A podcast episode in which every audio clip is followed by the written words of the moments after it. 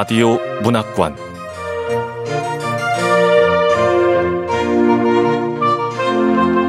한국 단편 문학 특선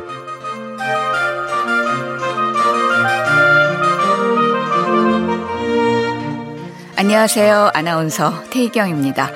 KBS 라디오 문학관 한국 단편 문학 특선 오늘과 다음 주 2주 연속 함께 하실 작품은 최성민 작가의 밤이 오기를입니다. 최성민 작가는 KBS 미디어에서 주관한 제39회 근로자 문학 제 단편 드라마 부문에서 어린이날로 동상을 수상했고 제40회 근로자 문학제에서는 뒤로 걷는 남자로 은상을 수상했습니다. 오늘 소개하는 작품은 제7회 과학소재 장르문학 단편소설 공모전 최우수상 수상작입니다. KBS 라디오 문학관 한국 단편문학 특선 최성민 작가의 밤이 오기를 지금 시작하겠습니다.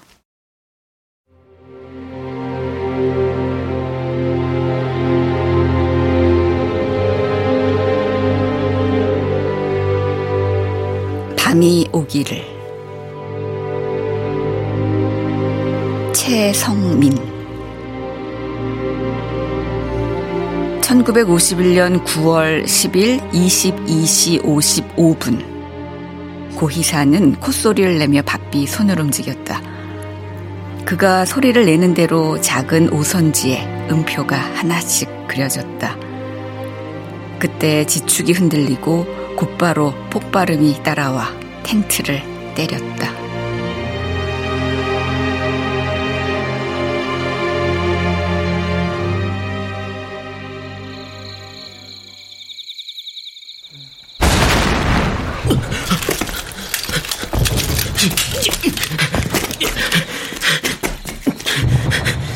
눈이 된 고이산이 손목시계를 확인하고 몸을 돌려 탄띠를 찾아맸다.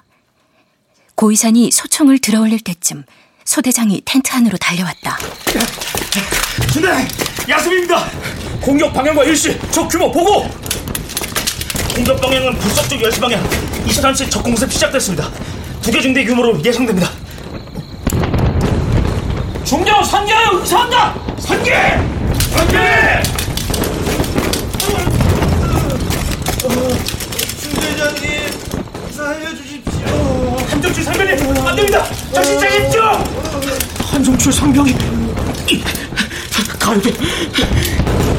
자신의 병사들이 전투에 집중한 사이 고이사는 슬금슬금 물러나더니 등을 돌려 도망가기 시작했다. 빨리 시간이 없어. 중대장님! 중대장님 어디 가십니까? 소대장의 목소리를 들었지만 고이사는 전혀 멈추지 않았다. 소대장은 도망가느라 바쁜 고이산의 뒤통수에 바로 욕을 뱉어냈다. 서둘러라도 야 이 새끼야! 중대장이 전투 중에 어디 가는 거야? 야! 고이산의 등 뒤로 중대원들의 비명과 폭발음이 아귀처럼 쫓아왔다.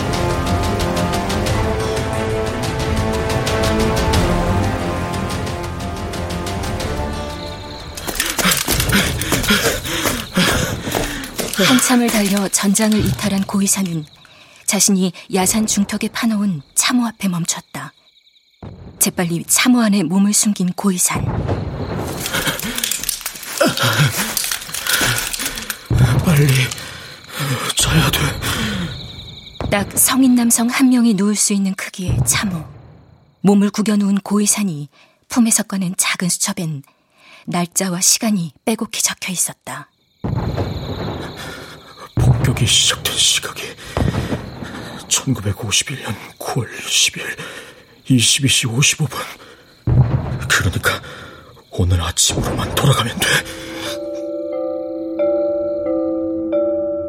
수첩 제일 밑에 적은 시간을 중얼거린 뒤 그는 참호 안에 누워 잠을 청했다.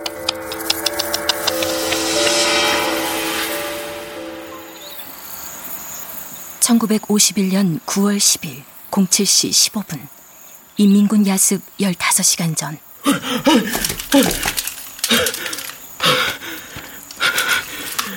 지금 시간이 고의사는 일어나자마자 수첩을 꺼내 펼쳤다. 수첩에 마지막으로 적어놓았던 기상시간은 빈칸. 고의산이 마지막 기상시간으로 시간을 되돌린 것이다. 돌아왔다. 이번에도. 고의사는 잠이 들면 마지막 기상 시간으로 돌아갈 수 있는 능력이 있었다. 수첩에 빼곡히 적어둔 숫자들은 자신이 시간을 되돌릴 때 언제로 돌아가는 것인지 확인하기 위함이었다. 고의사는 그렇게 시간을 되돌리며 전쟁터에서 살아남았다. 한 번도 진 적이 없고 중대장이 되고 나서는 중대 내 단 한 명의 사상자도 발생하지 않은 백전무패의 지휘관. 15시간 후에 인민군의 야습이 있다. 이거지.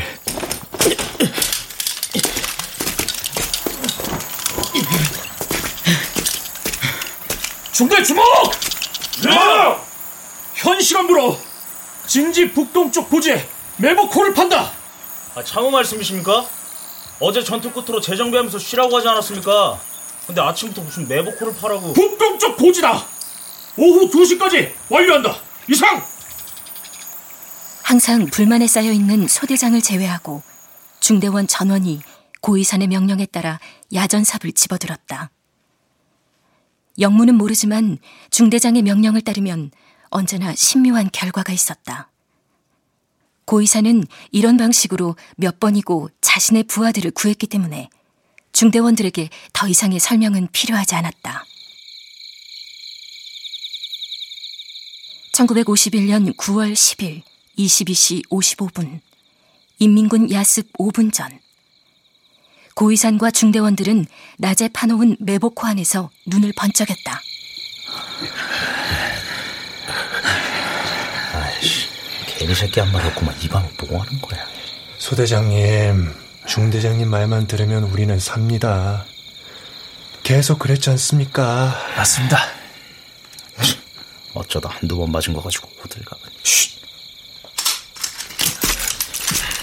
대원들, 장전한다. 고의산이 달빛에 비쳐 손목시계를 확인한 후 한마디 하자 병사들이 일제히 소총을 고쳐 잡았다. 그리고 마침내 그들의 눈앞에 천천히 움직이는 인민군이 보이기 시작했다. 고의사는 비장한 표정을 하고 가늠자의 누나를 집어넣었다. 인민군과 참호의 거리는 불과 몇십 미터 남짓. 약속이나 한 듯 중대원 모두가 각자의 표적을 잡고 방어쇠에 손을 넣었다. 인민군의 발소리 말고는 아무 소리도 들리지 않는 어둠 속. 인민군이 기관총과 각종 화기를 내려놓고 설치하려는 바로 그때.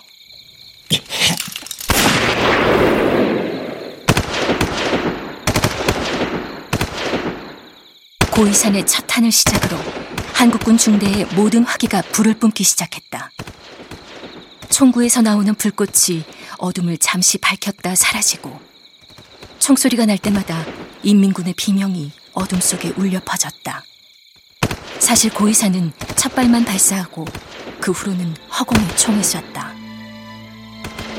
죽이고 싶지 않아. 싸우고 싶지 않다고. 부하들을 살리기 위해서 시간을 되돌렸지만 전쟁이라 해도 사람은 죽이고 싶지 않아. 한심한 위선이라 해도 어쩔 수 없어. 고의사는 이런 방법이 전쟁터에서 최소한의 희생자만 내는 방법이라고 자위했다.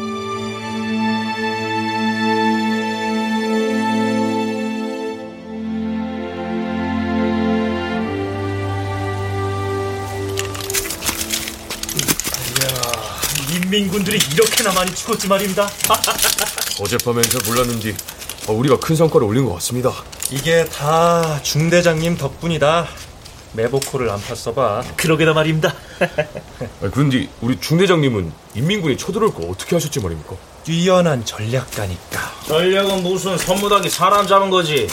어쨌거나 중대장님 덕분에 우리 중대가 또 한 번 성과를 올렸지 말입니다. 중대원이 시체를 처리하며 전리품을 챙기고 있을 때 고의사는 인민군의 시체만 바라보고 있었다. 군인이기에 적을 죽인다고 하지만 누군가 목숨을 잃는다는 것은 아무리 반복해도 적응되지 않는 것이었다. 하지만 그에겐 목숨을 책임져야 할 100명의 부하가 있기에 속편한 생각을 할 틈 따위는 전혀 없었다. 소대장이 다가와 경례를 하자 고이산이 물었다. 사상자는? 사망 0명, 부상 2명, 모두 경상입니다. 아무도 안 죽었어. 다시 시간을 되돌리지 않아도 되겠구나. 중대장님, 야습이 올지는 어떻게 하신 겁니까? 뭐? 다음에 얘기하자. 졸려 죽겠다. 야, 뭐냐? 아침부터 졸려 죽겠다고? 에이, 소대장님도 참. 어제 전투가 격렬했지 않습니까? 중대장님 입장에서는 졸릴만 합니다. 아니야, 이상해. 정말 이상해. 그러니까 말입니다. 하여튼 우리 중대장님은 귀신같이 말입니다. 에헤이, 아니지. 매번 적의 작전과 기습을 먼저 알아차리고 조치를 취하니까 귀신이 아니라 신이지, 신. 어떻게 적의 기습을 한 거야? 설마 적과 내통? 소대장의 얼굴에는 여러 가지 감정이 올라왔다 사라지기를 반복했다. 중대원들의 웅성거림을 뒤로 한 채 자신의 텐트로 돌아온 고이산이 소총을 내려놓자 코피가 바닥에 떨어졌다. 아, 아, 또 코피가. 아. 그의 시간 이동 능력에는 두 가지 부작용이 있었는데 하나는 출혈이었고 나머지 하나는 능력을 사용할 때마다 자신의 머릿속에 있는 사람들의 얼굴이 하나씩 지워진다는 것이었다. 천조가리를 주어 급히 코를 틀어막았지만 피가 천 밖으로 새어나왔다. 하지만 그는 신경 쓰지 않고 현재 시각을 수첩에 적었다. 1951년 9월 10일 22시 55분 전투. 사망자 0명, 부상자 2명.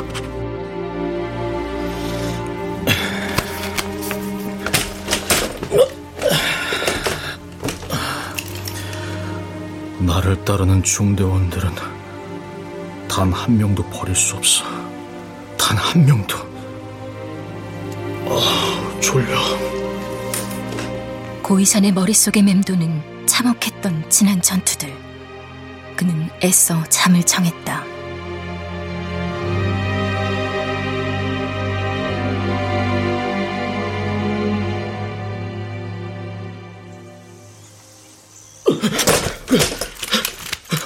수정. 제일 마지막 메모는 1951년 9월 10일 22시 55분 전투. 사망자 0명, 부상자 2명. 오늘은 1951년 9월 11일. 고이사는 반나절이 지나 눈을 떴다.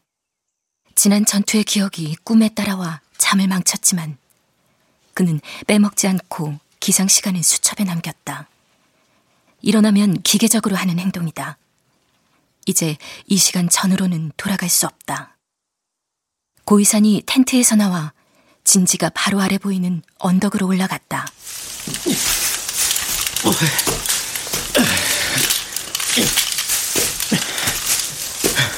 시간만 나면 올라가는 진지 옆 작은 언덕. 자신의 진지 전체가 보이고 자신의 병력 움직임을 볼 수 있어서 자주 앉아 있는 곳이었다. 그가 시간을 적는 수첩을 뒷면부터 펴자 손으로 그린 오선지가 나왔다.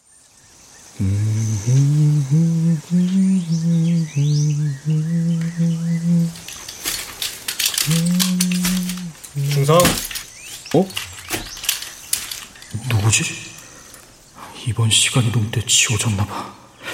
다행스럽게도 군복에 이름표가 있으니까 한 정출, 한 정출.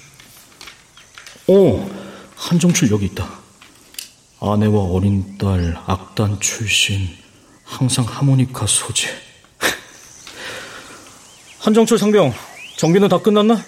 다친 곳은 없고? 중대장님이 계시는데 다칠 수 있겠습니까? 그래. 딸도 있는 사람이 다치면 안 되지. 한 상병도 앉아. 네. 아이고, 제 딸도 기억해 주시고. 중대장님은 보면 볼수록 따뜻한 분이십니다. 아, 저는 중대장님이 저와 같이 음악하는 사람이라 저한테만 잘해주시는 줄 알았지 말입니다. 그런데 알고 보니까 중대원 모두한테 잘해주더라 이겁니다. 우리 중대원 모두 나한테는 소중하지. 내가 약속했잖아. 우리 중대원 전부 아무 일 없이 돌아가게 할 거라고. 아, 그런데 말이야. 난 체질적으로 죽이고 싸우고 이런 건 안 맞아. 저도 그렇습니다. 전쟁이라 어쩔 수 없이 총을 들었지만 하루라도 빨리 내 자리로 돌아가서 곡도 쓰고 연주도 하고 그러고 싶다. 한상병 하모니카 가지고 다니지? 안 그래도 중대장님이 제일 좋아하는 곡 들려드리려고 쫓아온 겁니다. 내가 제일 좋아하는 곡? 동요 좋아하지 말입니다. 순수해서 좋다고. 지금은 정오니까 적들도 쉬고 있을 겁니다. 양쪽 군인들 모두 전쟁 같은 거 모르는 순수한 마음으로 되돌아가기를 바라는 마음에서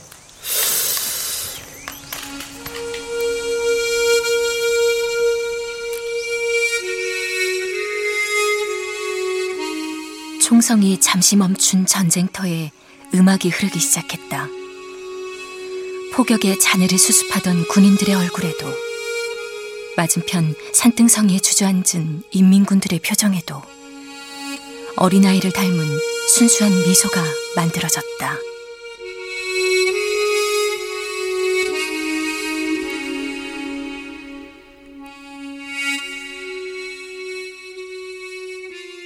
고이산의 부대가 역습에 성공한 날, 얼마 떨어지지 않은 한국군 고지는 인민군의 공격을 당하고 있었다. 고지를 점령하는 일은 공격하는 쪽이 절대적으로 불리하다. 하지만 이번에 한국군 고지를 공격하는 인민군은 달랐다. 화력이 더 강한 것도 병력이 더 많은 것도 아니었다. 그런데 뭔지 모르지만 인민군의 눈에는 확신이 가득 차 있었다. 공격 앞으로! 박시우 대위가 이긴다며 이기는 기야. 저 보라. 박시우 대리 날라다니지 않네. 그저 우리는 박시우 대위만 따라다니면 이길 수 있어. 어이. 예. 우리가 또 고지를 탈환했습니다! 인민군 박시우 대위가 소총을 들어올리자 곧 인민군이 소리를 지르며 환호했다.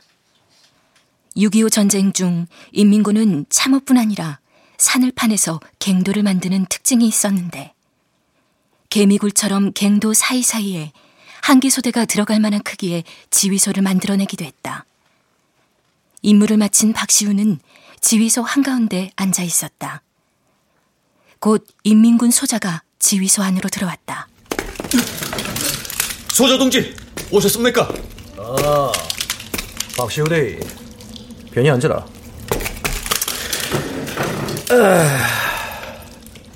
오전 남조선 아새끼들 또 박살을 내줬네?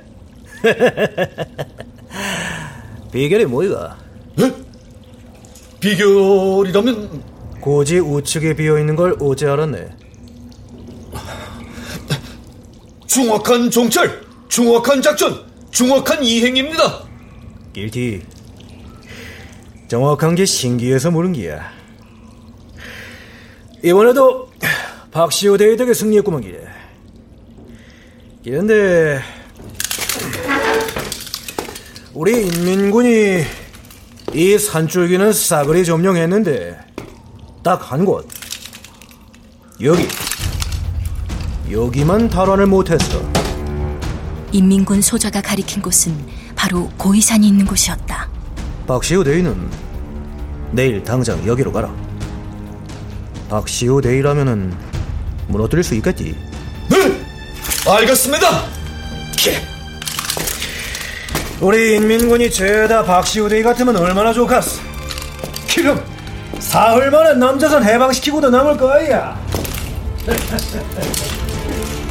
인민군 소자가 지휘소를 빠져나가자 혼자 남은 박시우는 지도를 멍하니 보면서 중얼거렸다. 나를 싸우고 싶지 않습니다.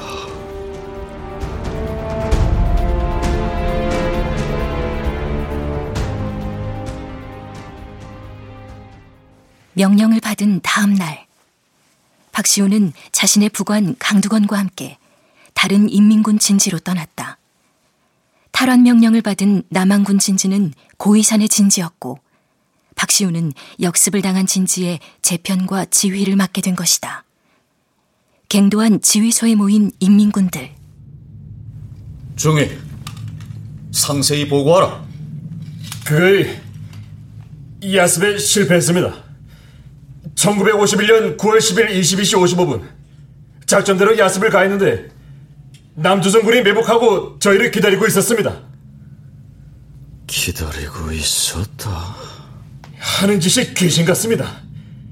듣기로는 한 번도 전투에서 진 적이 없다고 하는데 길에서 병사들 사기도 바닥입니다. 안 되겠어. 강두건이 지금 날래 산꼭대기에 올라가서 보고 오자.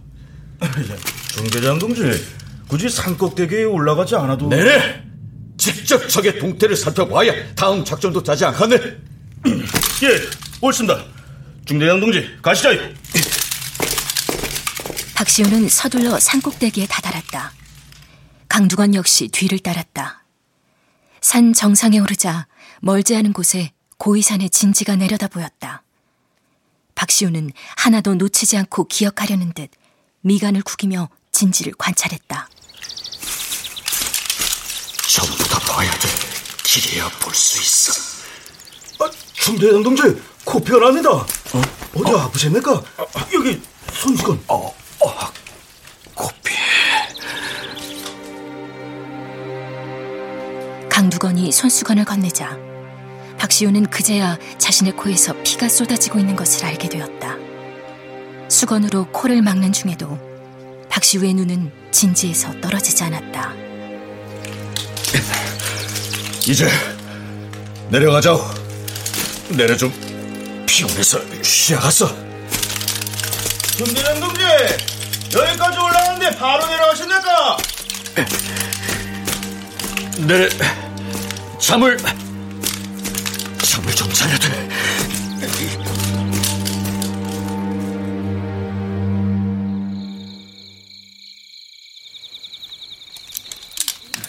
1951년 9월 21일 22시 10분. 어둠이 깔린 한국군 진지. 고위산의 중대원들은 대형 텐트 안에서 열변을 토하기 시작했다.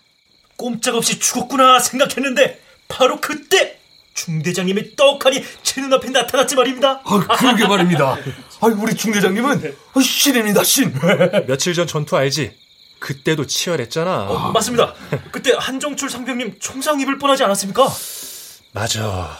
근데 중대장님이 나를 확 끌어당기지 않았다면, 어우, 생각하기도 싫어. 진짜 거짓말 하나도 안 보태고 총알이 내 머리카락, 그래. 이 머리카락을 스쳐 지나갔다니까? 하여튼 우리 중대장님은 신이야, 신. 맞습니다. 고희선! 고희선! 고희선! 고희선! 고희선! 기습니다! 중대 전원 위치로! 위치로! 폭발음이 들리자마자 중대원들이 순식간에 텐트 밖으로 이탈하기 시작했다. 고이산도 자신의 소총을 챙기기 위해 몸을 날렸다.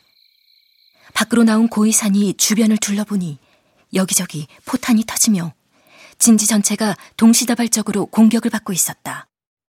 고이사는 눈앞의 상황이 믿어지지 않았다. 인민군은 분명 공격을 할 수 있는 병력이 없을 텐데 뭐지? 다른 변수가 생긴 거야? 한성룡, 정신 차려! 중 대장님, 살려주십시오. 안 돼, 안 돼. 중 대장님. 살려주십시오. 지금 멈추면 모두 죽어. 내가 죽으면 끝이라고. 고의사는 그대로 도망쳐서 어슴풀에 해가 뜨려는 시각까지 걸었다. 밤새 달려서 전선을 이탈한 것이다. 군복만 입었지 아무것도 챙기지 못한 탈영병 신세. 덤불 근처에 몸을 숨긴 고의사는 자신의 수첩과 손목시계를 확인했다. 1951년 9월 21일 22시 10분. 그 이전으로만 돌아가면 돼. 한정출. 중대장님, 살려주십시오. 기다려. 내가 전부 구해줄게. 고이산이 눈을 감고 잠을 청했다. 꼭 감긴 눈에서 눈물이 흘러나왔다.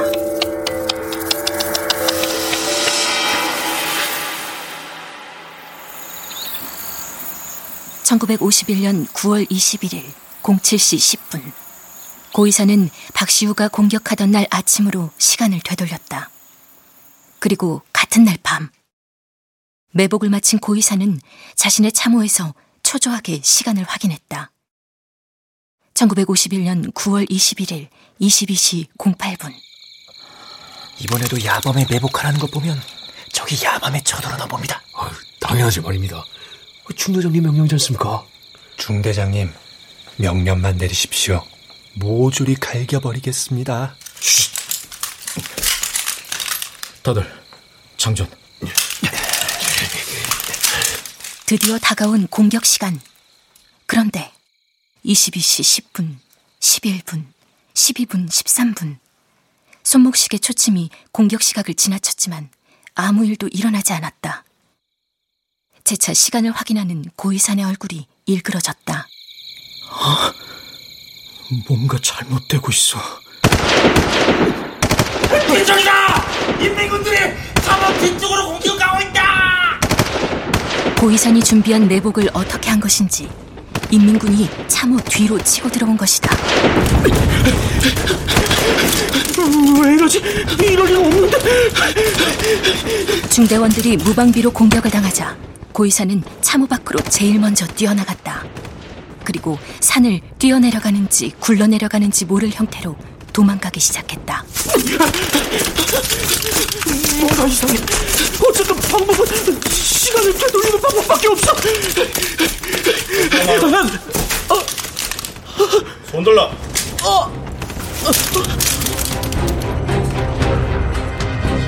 총 장전 소리를 들은 고이산이 두 손을 힘겹게 들어올렸다.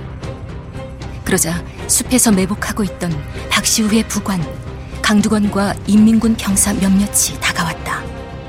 그 모습을 본 고이산의 얼굴이 절망으로 가득 찼다. 야, 이놈이네.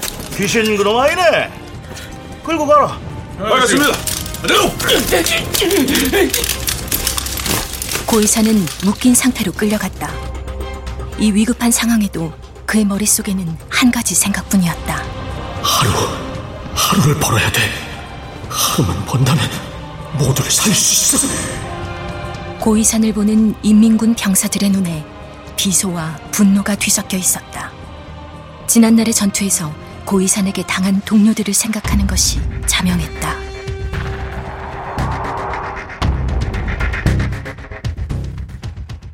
고이산이 인민군 진지 중앙으로 끌려가 진지 안에 파놓은 구덩이 안으로 던져졌다.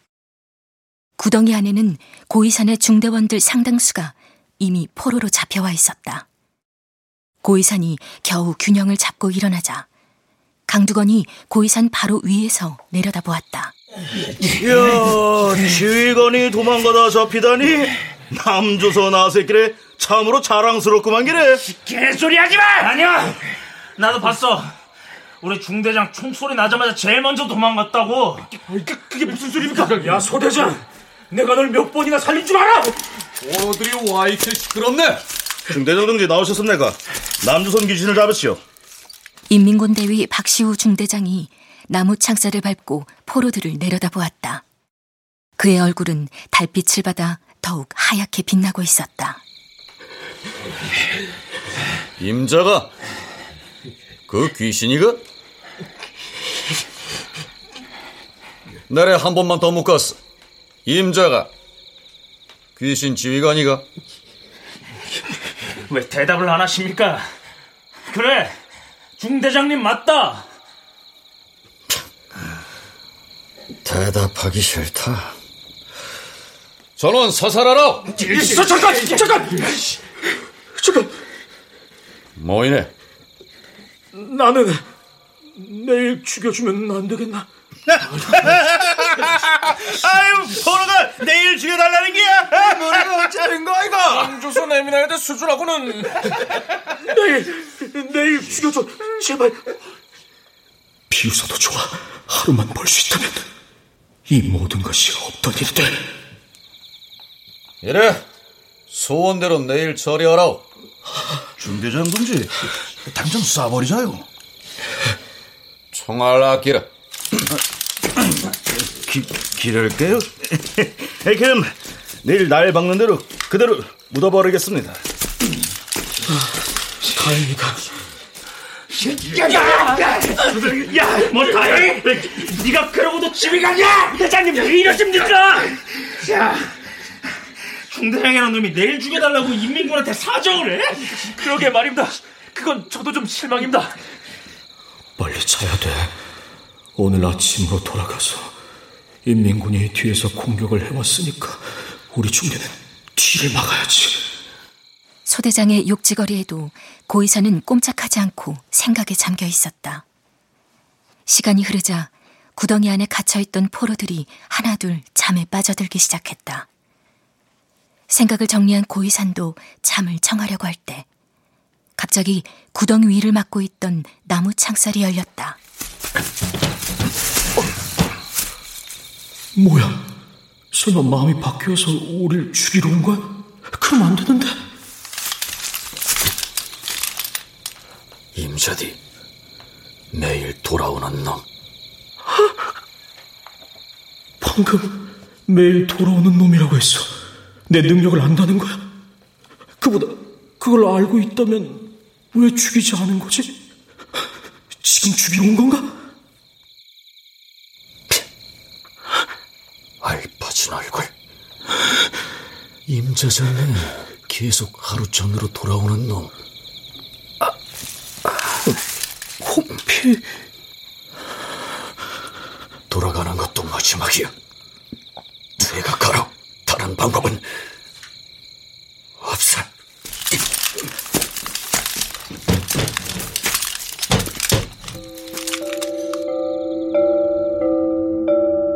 곧바로 나무 창살이 닫혔고 고의사는 서서히 잠에 빠져들었다.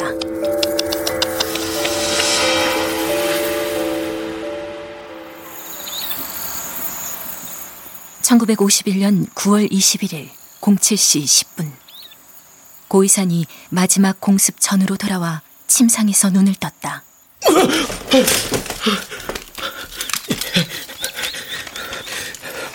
마지막 글씨가 9월 20일 밤이니까 마지막 공습 전으로 돌아왔어. 다행이다. 근데 내가 과거로 돌아가는 걸 그 인민군은 어떻게 알았을까?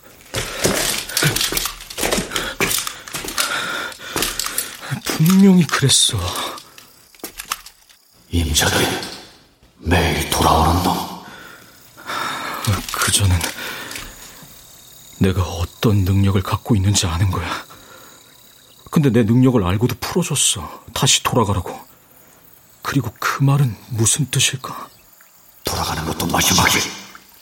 죄가 가라. 다른 방법은 없어.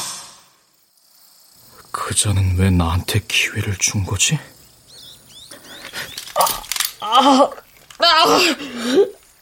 고이산의 코에서 또 피가 흘러나왔다.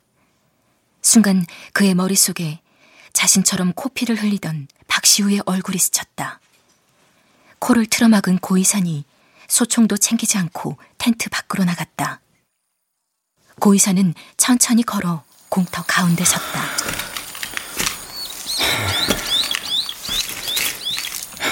손들라. 그냥 나와. 날 죽이려면 벌써 죽였겠지.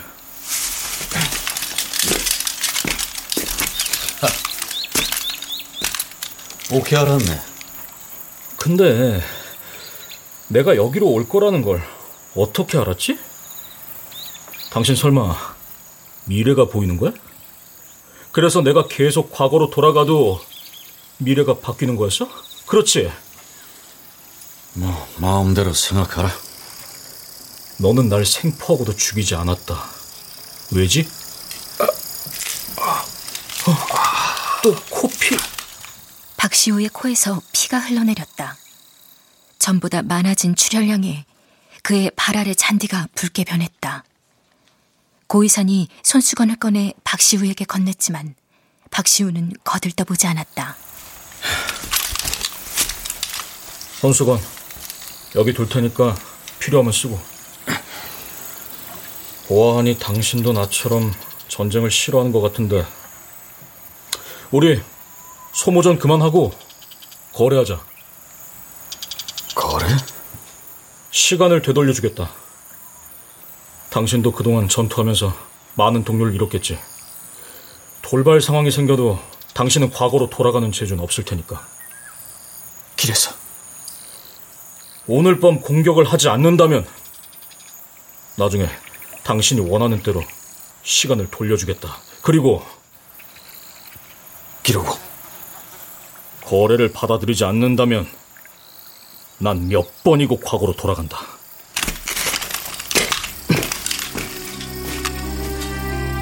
말을 마친 고의사는 발광하는 자신의 심장을 부여잡고 아무렇지 않은 척 한국군 진지 쪽으로 걸었다.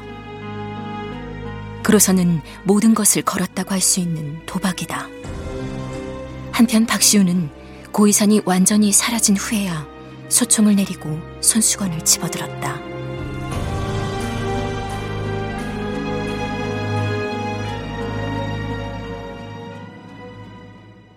진지로 돌아온 고의사는 낮부터 다음날 해가 뜰 때까지 하루를 꼴딱 세웠다.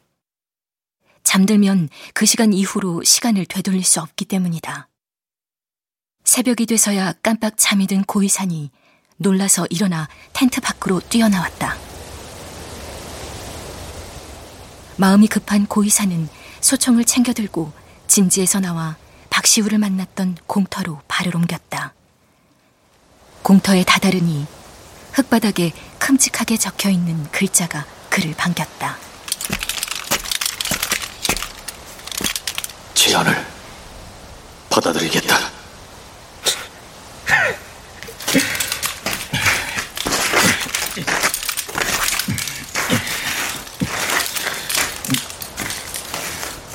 (1951년 9월 23일 06시) 박시우와 공터에서 만난 이후로 이틀이 지났지만 아직 공습은 없었다. 고이산도 병사를 움직이지 않았다. 상부에서도 공격 명령이 내려오지 않았는데 아무래도 휴전 협정을 하는 와중이라 서로 공격을 자제하는 영향도 있었을 것이다. 1951년 9월 23일 20시 10분. 고이사는 급한 용무를 해결하려고 종이를 비비며 숲속에 숨었다. 몇 차례 소음이 지나가고 그만 일어나려는데 차가운 총구가 고이산의 뒤통수에 닿았다. 살리라. 박시우 너구나. 약속. 이행하라. 넌 도대체 어디까지 보는 거야? 오려면 멀쩡할 때 올 것이지. 똥 싸는데. 똥 냄새 안 나? 이놈이 부대 밖으로 나오는 때는 지금밖에 없으니까니. 근데 누굴 살리라고? 내 부관이 사망했다. 살리라. 부관이라면 아 저번에 나 잡았던 본대로 이동 중에 너희 쪽에서 설치한 지뢰가 털렸어. 사망 시각은 내가 마지막으로 기상하기 전이면 나도 어떻게 할 수 없어. 오후 2시 40분. 오늘 2시 40분이면 오늘은 아침에 일어나서 한 번도 잔 적이 없어서 가능한데 그래도 확실한 게 좋으니까.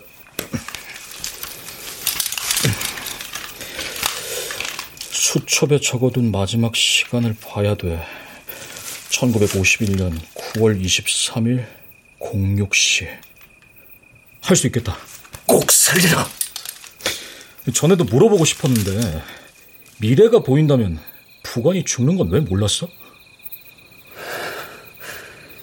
내 능력 밖에서 일어난 일이다. 어, 약점이 있으시다. 그거 재밌네. 미래는 어떤 형태로 어디까지 보이는 거야? 아니 지금 적군한테 군사 기밀을 짓거리라는 기가? 아니 이 양반아 내가 당신 부관 죽는다고 편지라도 배달해줘? 당신 능력과 방식을 알아야 시간을 돌린 후에 성공했는지 실패했는지 전달할 거 아니야 내래 꿈에서 앞으로 일어날 일을 보디 전부 알 수 있는 건 아니고 내가 직접 눈으로 봤던 곳에서 일어날 일들만 보인다. 그리고 실제로 잠을 자는 시간만큼만 꿈속에서 움직일 수 있으니까니 많은 것을 확인할 수는 없어. 자는 동안에도 꿈속에서 움직여야 한다는 거구나. 그러고 확인하는 장소도 정해져 있어. 우리 쪽 진치, 적군 진치, 주요 정찰로. 그리고 그러고 그 공터도 확인할 수 있어. 공터라면 저번에 코피 흘린 거기? 거긴 인지하지 않아도 항상 확인한다는 말이지? 그래. 거기는 미래가 보이지. 좋아. 일단 난 막사로 돌아갈게. 자야 하니까. 기르사, 나한테 알릴 방법이 뭐이가? 그 공터에 남겨둘게. 전에 네가 바닥에 써놓은 것처럼. 꼭 살려야 돼. 알았네? 고의사는 자신의 진지로 돌아와 미군에게 얻은 수면제 하나를 삼키고 잠들었다.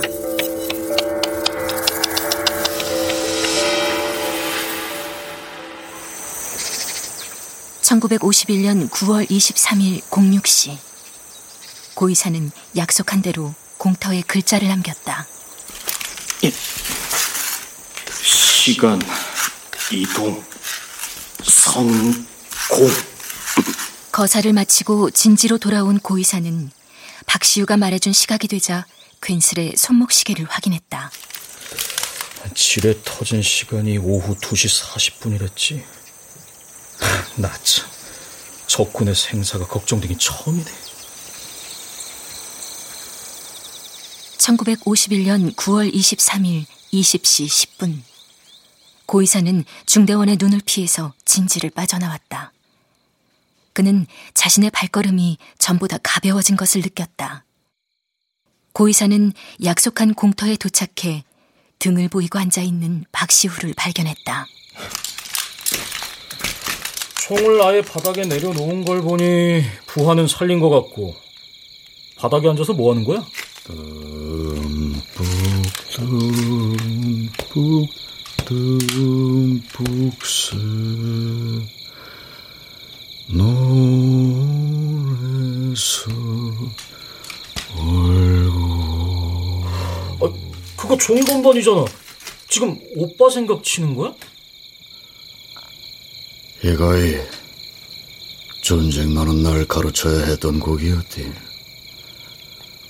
그때는 밤새 연습해서 전부 외우고 있었는데 지금은 기억이 안 나는만. 선생이었어? 나의 소학교 선생이었디. 소학교 선생이 앞날을 본다. 참.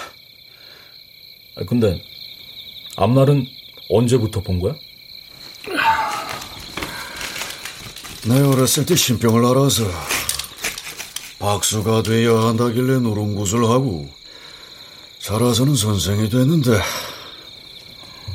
전쟁이란 게 글을 읽고 쓸 줄 아니까니 지휘관으로 자출이 됐어. 그런데 굿이 풀린 것인지 전투에 들어가니까니 앞날이 보이더만. 임자는 건반 누르는 것만 봐도 아는 걸 보니 난 악단 연주자. 곡도 썼고 제법 알아줬는데 갑자기 총을 주고 쏘라니 나 참 어이가 없어서 시간 이동을 한 건 언제부터 했는지 정확히 모르겠어. 군봉받고 시작된 건 확실해. 그 덕분에 우리 중대원들은 전사자가 하나도 없지. 어, 기름 과거로 가서 하나하나 살려가며 전투를 치른 거이가? 전쟁터야 죽지 않으면 계급이 오르니 계속 살아있던 내가 중대장까지 된 거고. 나도 이래. 아, 근데 내가 계속 과거로 돌아가는 건 어떻게 알았어? 느낌이 달랐어. 예지몽을 꾸는 와중에도 무인가 반복된다는 느낌이 드는 거이. 내 감이 점점 날카로워지는데 남조선 지휘관이 귀신같이 전투에 대비한다길래 옳다구나 싶었지. 근데 날 잡은 날에는 왜 안 죽였어?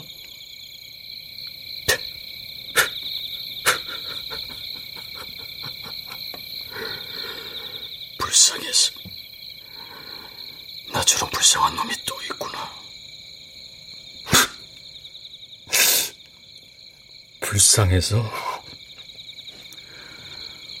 오늘 임자가 살린 내 부한 놈이 총 들기 전에 스님이었어. 그놈이 인간이 죽어서 가는 지옥 중에 무간지옥이라는 게 있다는 게야. 시간이 계속 반복되는 지옥이라는데 임자랑 내가 딱 그 꼬라니가 매일매일 이 지옥에 갇혔어는 지옥이라. 뜸묵 뜸묵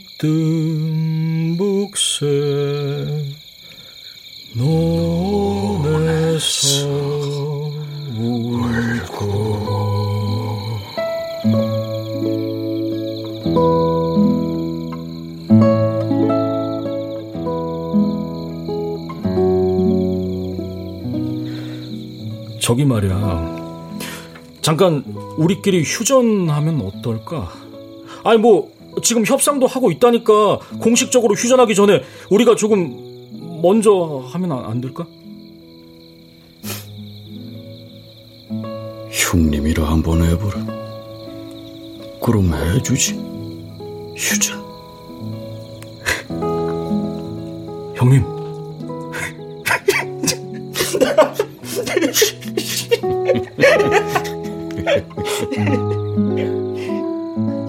그 뒤로 두 지휘관은 메시지를 주고받은 공터에서 계속 만나기 시작했다.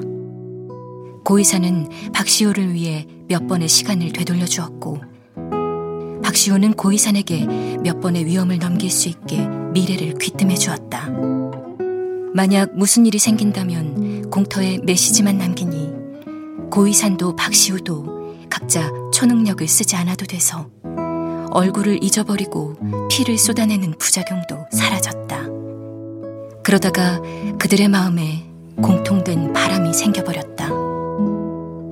악몽 같은 낮이 끝나고 어서 밤이 오기를.